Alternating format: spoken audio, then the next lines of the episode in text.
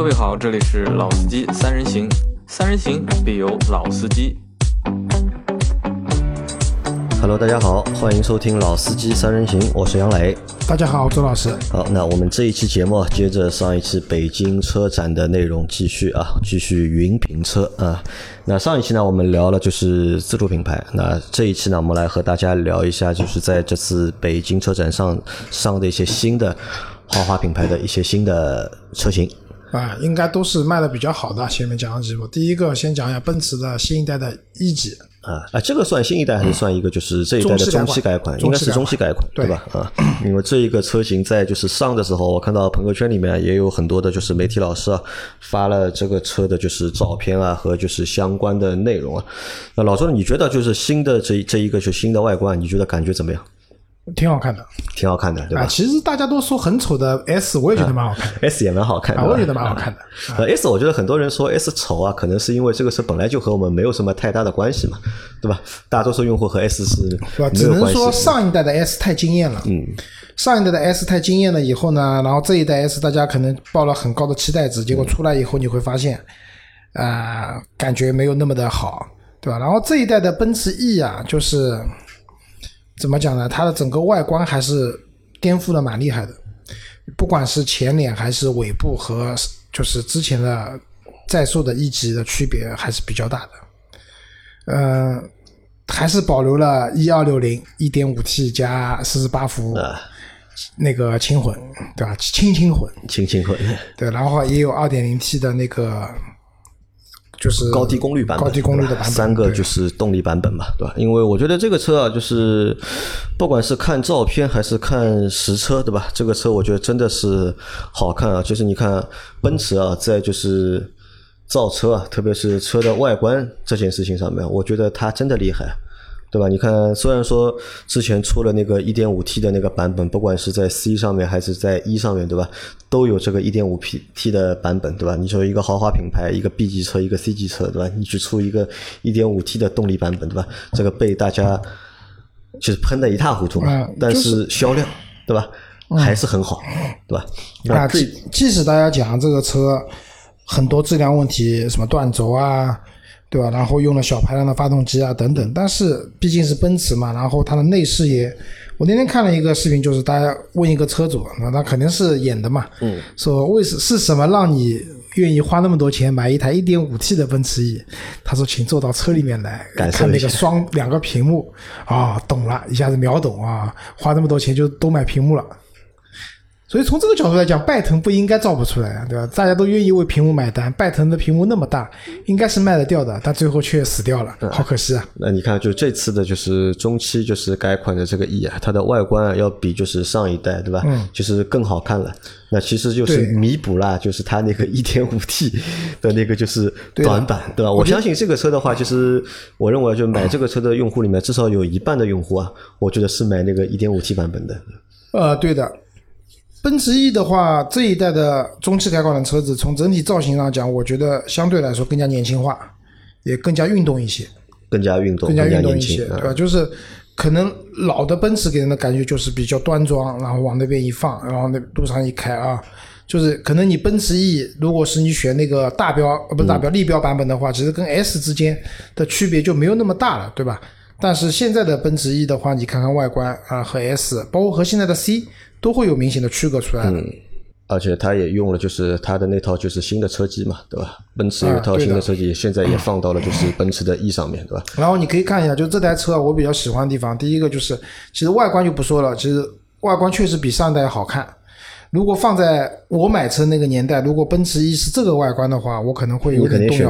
我不一定肯定会选这个，就可能会稍微动摇一点，因为我我我讲过好多次嘛，当时没有买 E 的很大原因是一个优惠差好多。当时我买五系的时候优惠非常大，前段时间陪朋友买车都跟销售也聊到了，我买五系的时候可能是五这一代五系上市以来最便宜的一个时期，啊？这是一个问题。然后第二个问题的话，就是开完以后觉得奔驰 E 的底盘非常松散，没有五系那么的扎实，开起来爽，对吧？然后，但这一代奔驰我没我还没开啊，不知道。但至少从内饰来讲，它那个方向盘啊，有点像 AMG 的这种啊，很方向盘运动的换了嘛，换了一个方向就是运动的方向呃，盘，就是给你，所以这台我觉得这一代的，或者或者说这次中期改款的一级，他会花很多精力在营造这台车的年轻运动这上面，因为现在可能买这个车的人跟以前也不一样了，以前可能都是比较年龄大的人买，现在可能年年纪就就它的用户群体的年龄往下降了，就更加年轻化了，所以他也投其所好，用了很多偏年轻的一些设计语言在里面。那我觉得这也是一个什么，也是一个就是很好的一个做法，就因为产品嘛，就是不管什么产品，肯定是存在缺陷或者是存在短板的，对吧？那么有的地方有的短板，其实说实话，就是他也不能够去把它补强，或者他也不想把它去补强。那通过什么方式呢？在它的优点的上面，就是拉大，扩大对吧？拉大它那个就是优优势对吧，势对吧？扩大它的优势去弥补它的那个就是短板或者是不足的地方，就是让用户啊，就是在体验的这个过程当中啊，对吧？有一个点，对吧？如果它十分十分的打动你，那它如果有其他的那些短板的话，那可能很多消费者会忽略这些短板，或者是忽略这些就是弱势的地方。那这个也是什么？我觉得也是奔驰啊，就是作为一个就是豪华品牌啊，或者作为就是一个非常强大的一个品牌，就它一个很强的一个能力，对吧？它造车呢，造它不是单纯的在造一台车，对吧？它能够造一个就是让市场上就是大多数用户愿意为它买单或者给它认可的一台车，对吧？这个是奔驰的，就是很神奇或者很牛逼的。一个点啊，那说完了这个就是奔驰的 E 级啊，那我们应该还要再来说一下，啊，就是、啊等一下，E 级的话，反正奔驰是彻底把小排量进行到底了。我们知道，就是奔驰 E 的话，二六零是一点五 T，嗯，，E 三百是二点零 T 的，还不是以前 E 三百都已经是高功率了，现在只是一个低功率、中低功率的版本。然后它有个 E 三五零，E 三五零要卖到六，官方报价六十四万多，它也是一台二点零 T 的高功率，但它的功率高的有点厉害，二百九十九匹马力。因为我们知道，像宝马的五三零的话，它的高功率的二点就二百五十二匹马力嘛，它多了这个马力数多了还是蛮多的。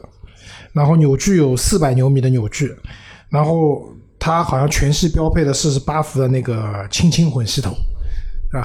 还是有怎么讲？如果说你买一三百的话，还是有一定对我来讲，现在的一三百还是会有一些吸引力的。会有吸引力。对的，好，来说完了这个就是奔驰的新的 E，、对吧？我们来聊一聊就是同时上的对吧？对吧新的五五系，对吧？就是新的五系，首先外观上来讲，更像就是三系的新三系的吧，更接近新三系这样的一个感觉的。就是他们现在宝马有两个极端，就是前面那个双肾格栅，嗯，要不就是拉的很长很长，大的不得了，像新的 M 三、M 四，包括你们看到就新的七系，然后宝马 X 七上面就是格栅拉的非常长，要不就拍扁。像现在新的五系、新的三系，它的格栅其实是蛮扁的，对，这是完全两种设计语言在里面了。嗯、个人觉得拍扁的好看一点，拍扁的好那个，拉长的确实欣赏不来，欣赏不来欣赏不来。对，然后你可以看到它的官方售价其实是比奔驰起售价格差不多，但是最高的价格的话，宝马的才六十万三千九，奔驰的话要那个六十四万多了，对它的官方报价还是低一点的。然后那个宝马的那个新的五系的话，大家知道以前有一个五四零嘛，三点零 T 的版本，然后中间又取消停产了，没有了，所以现在在售的这一代的现在的五系的话，它只有那个二点零 T 的版本，但这一次新新出的五系里面，它又又回归了那个五四零 i，就是进口版的就短轴的五五系对？三点零的短轴的五系，它那个出了那个三点零 T 的车子了，但然后它的价格只有六十万三千。五四零风尚版 M 运动套装六十万三千九，嗯对，如果这个车打个八折的话，我觉得性价比还蛮高的。性价比高，对吧性价比？蛮高的那这个车反正五系的变化，外观上的变化，我觉得和一级啊差不多，对吧？都是在外观上有蛮多的变化，而且的确是变得也更好看了，或但或者也不是说更好看，我觉得是更年轻，和伊莎一三一样的是更年轻、更运动，对吧？除了现在的 A 六啊，就是你可能感觉它还是比较古板老气一点，嗯对吧？现在新的三系啊，不，新的五系和新的一级都走比较年轻化的一个道路了。但反正内饰层面的话，呃没有什么太大的改变，几乎没有变化就这一次的改款车子啊，一级主要的变化还在外观，嗯五系的主要变化也是在外观上面。内饰的话和上一代产品两块奔驰的两块大屏，然后宝马的那个整个一个内饰区别不是特别大。呃，只是这次的就是五系的这个中也是它也算一个中期改款嘛，它配置加的蛮多的，配置可以有很多高级的配置，可能在高配的车上会去有吧。你说像宝华韦健的音响，嗯之前其实也是有的，但需要需要选装，对吧？然后那个抬头显示，抬头显示本来就有，我那台车就有，香风系统也是本来就有的。然后驾驶员的辅助系统，其呃这个我跟你讲，它好像是不是标配了啊？就是五系对吧？一直都是不配最基础版的驾驶辅助系统的，三系是有的。嗯到现在的就是在售的五系都没有，然后这个车的话，是不是它增加了配置增加了，增加上去了，呃，对吧？就包括就是无钥匙进入啊，就是无钥匙进入不是无钥匙进入，无钥匙进入是有对吧？啊，都有这些东西其实都有。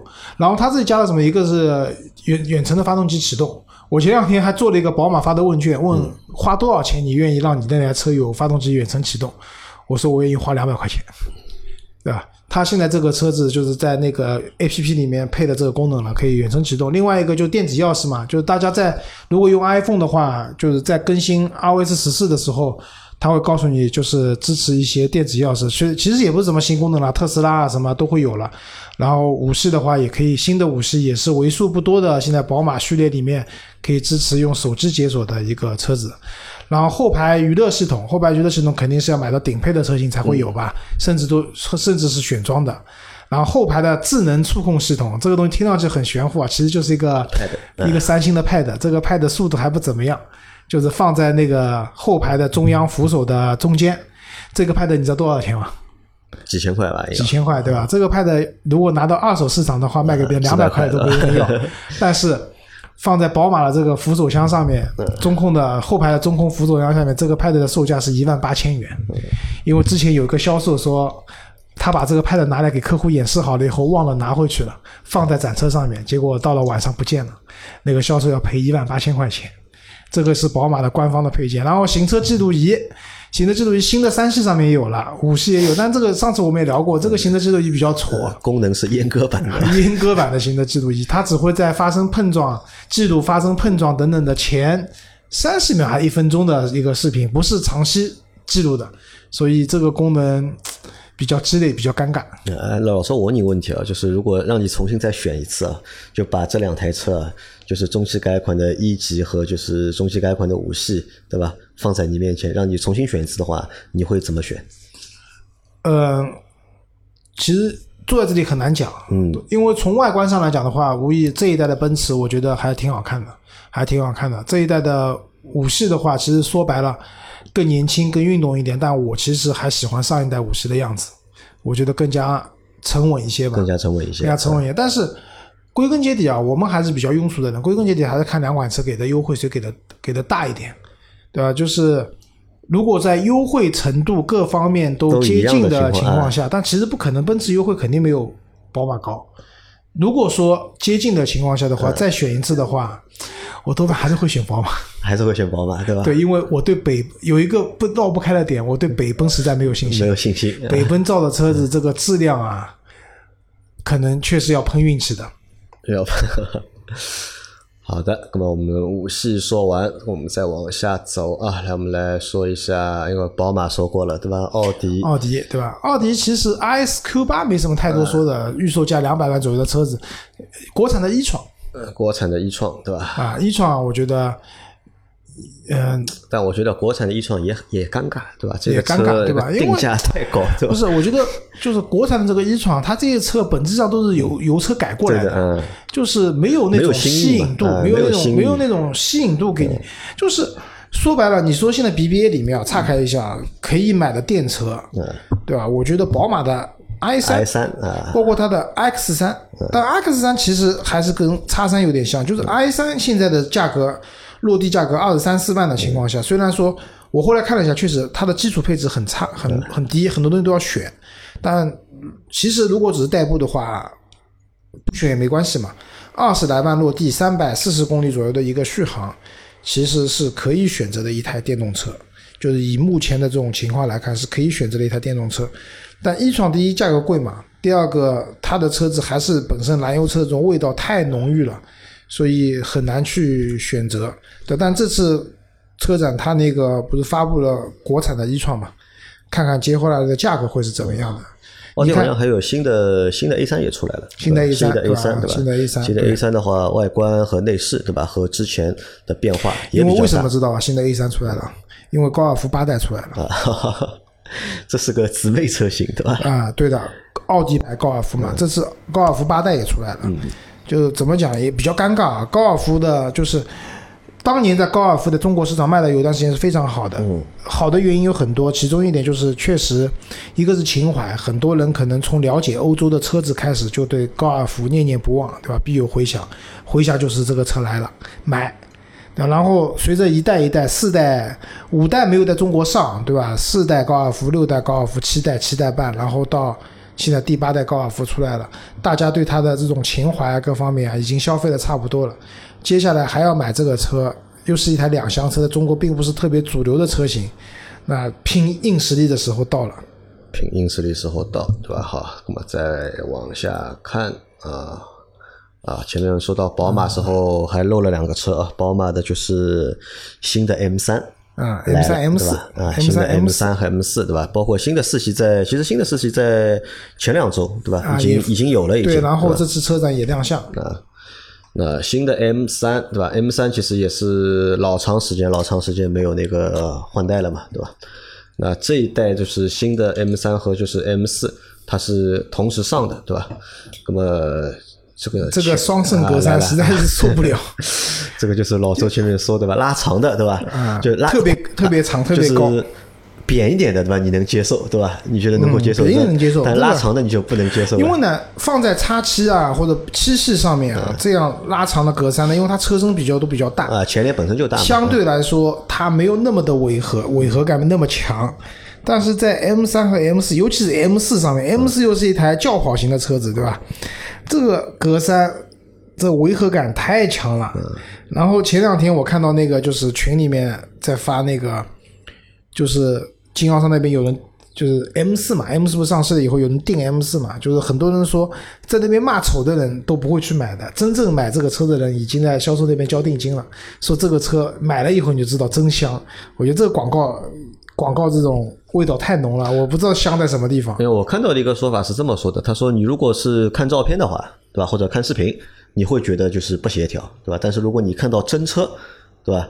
他说和那个照片的感觉是不一样的，是不不不，真车我看过了，也不行对吧？我觉得我不太能接受，因为我那天去宝马那个升级车子的系统嘛，像电脑一样重新装系统，装了好久好久，然后店里面有一台这个车子，我看了一下，哎，反正我是不太能接受的。然后 M 三 M 四包括新的四系用了这种全新的一个大的格栅。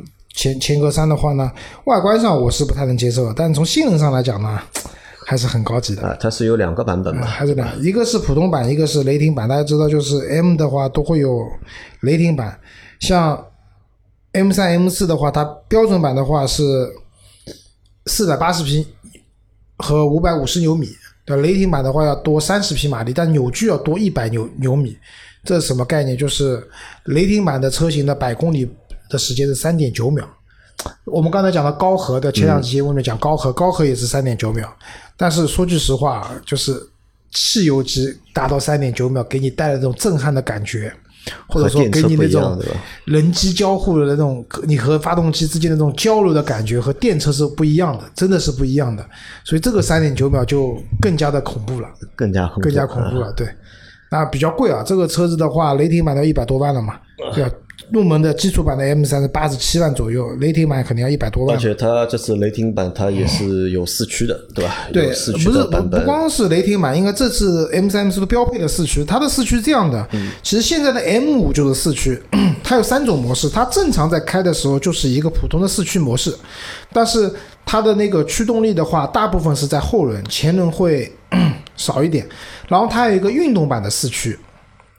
嗯，它和普通的四驱版本区别是什么呢？它还有一个纯后驱的一个版本，就是它可以进入一个叫所谓的叫什么漂移模式。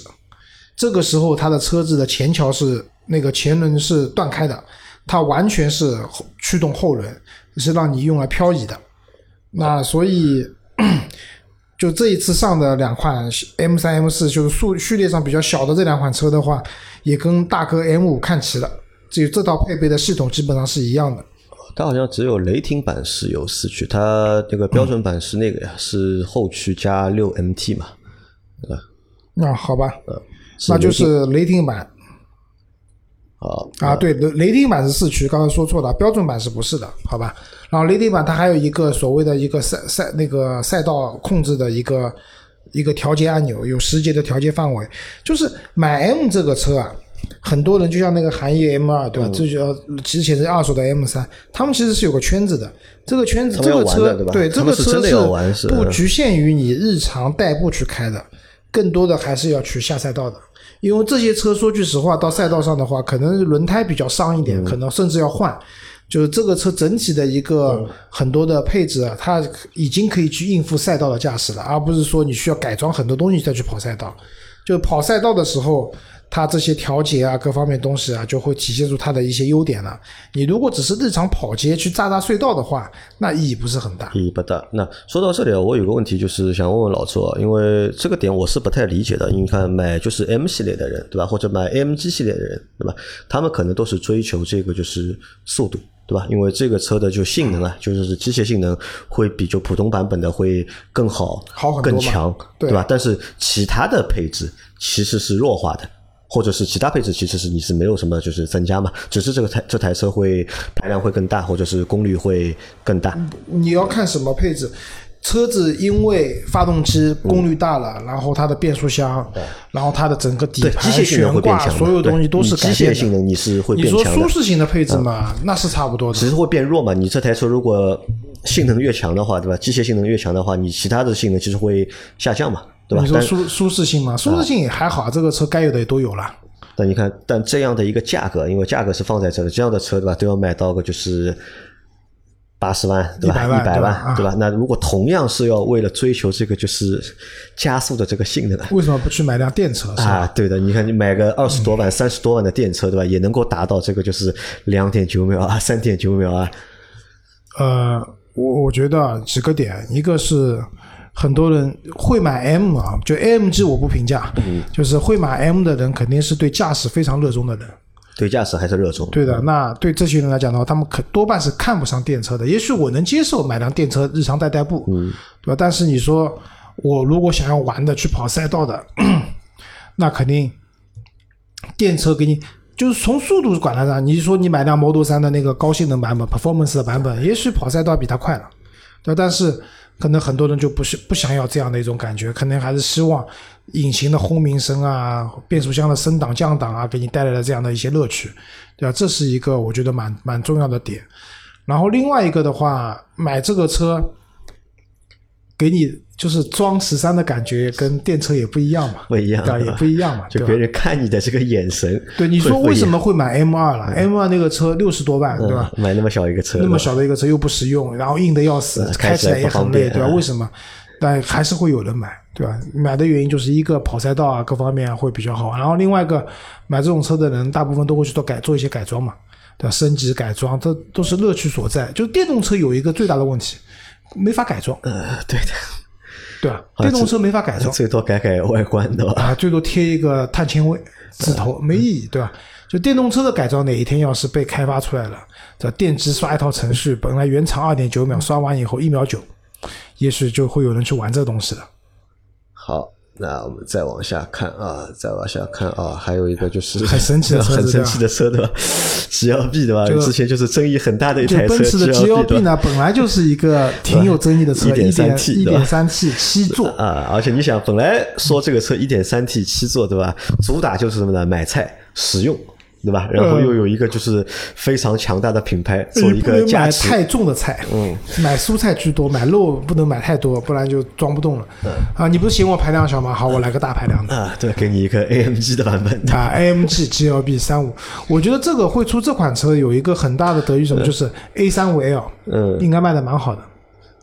就是尝到甜头了，尝到甜头对吧？就每个车型都要去玩一个这个 AMG 的。啊，我跟你讲，那天我去 Smart 做保养，Smart 做保养也做了很长时间，我就去展厅逛了一圈，看到一辆 A 三五 L 的那个 AMG，问一问销售这个车怎么样，人家理都不理你，就是感觉就是你这种屌丝买得起我们这种车的，对吧？理都不理你，对吧？所以基本上，我觉得在那个车上，奔驰尝到甜头了，所以现在干脆弄一辆 GLB 的三五出来。AMG 不管那个苹果树真的假的嘛，有就行了，对吧？然后反正我觉得这个还蛮就是蛮分裂的，我觉得对吧？蛮分裂的。本来给你的一个感觉对吧，就是一个就是很普通对吧？很车子将近五十万的价格了，说句实话不便宜的哦，对吧？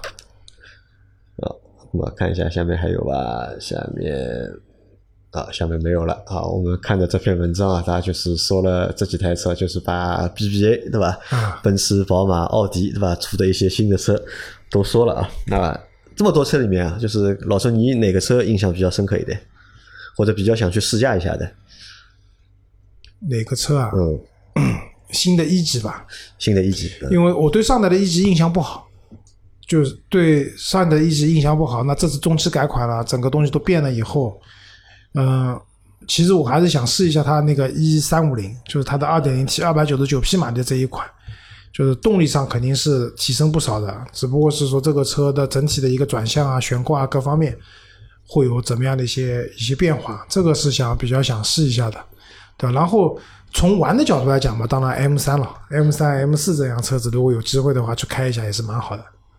但 M 的话好像要预约的，一般都不让你试，不让你试，对吧？好，那我们这期的节目啊，那差不多也到这里。因为国庆有八天嘛，今年国庆会放八天，那我还是会想办法，就每天去更新节目。因为我们有一个一直失联的小伙伴任晨，对吧？任晨他是答应我，就是我们会在，因为他也在北京，他也会去参加那个北京的车展，他会去看。那我会和任晨大概也会再做个，就是两到。三期的关于北京车展的节目，对吧？我们让任成来和我们也来聊一聊，就是他眼里面就是北京车展的这些新车，对吧？对，因为我们现在云评车啊比较痛苦，都没去现场，就是也只能根据网上的一些信息，以及结合一些自己以往的认知来聊。任成去了现场呢，应该会聊得更加好一点吧？嗯，好，那感谢大家收听我们的这期节目，我们下期再见。好，拜拜，拜拜。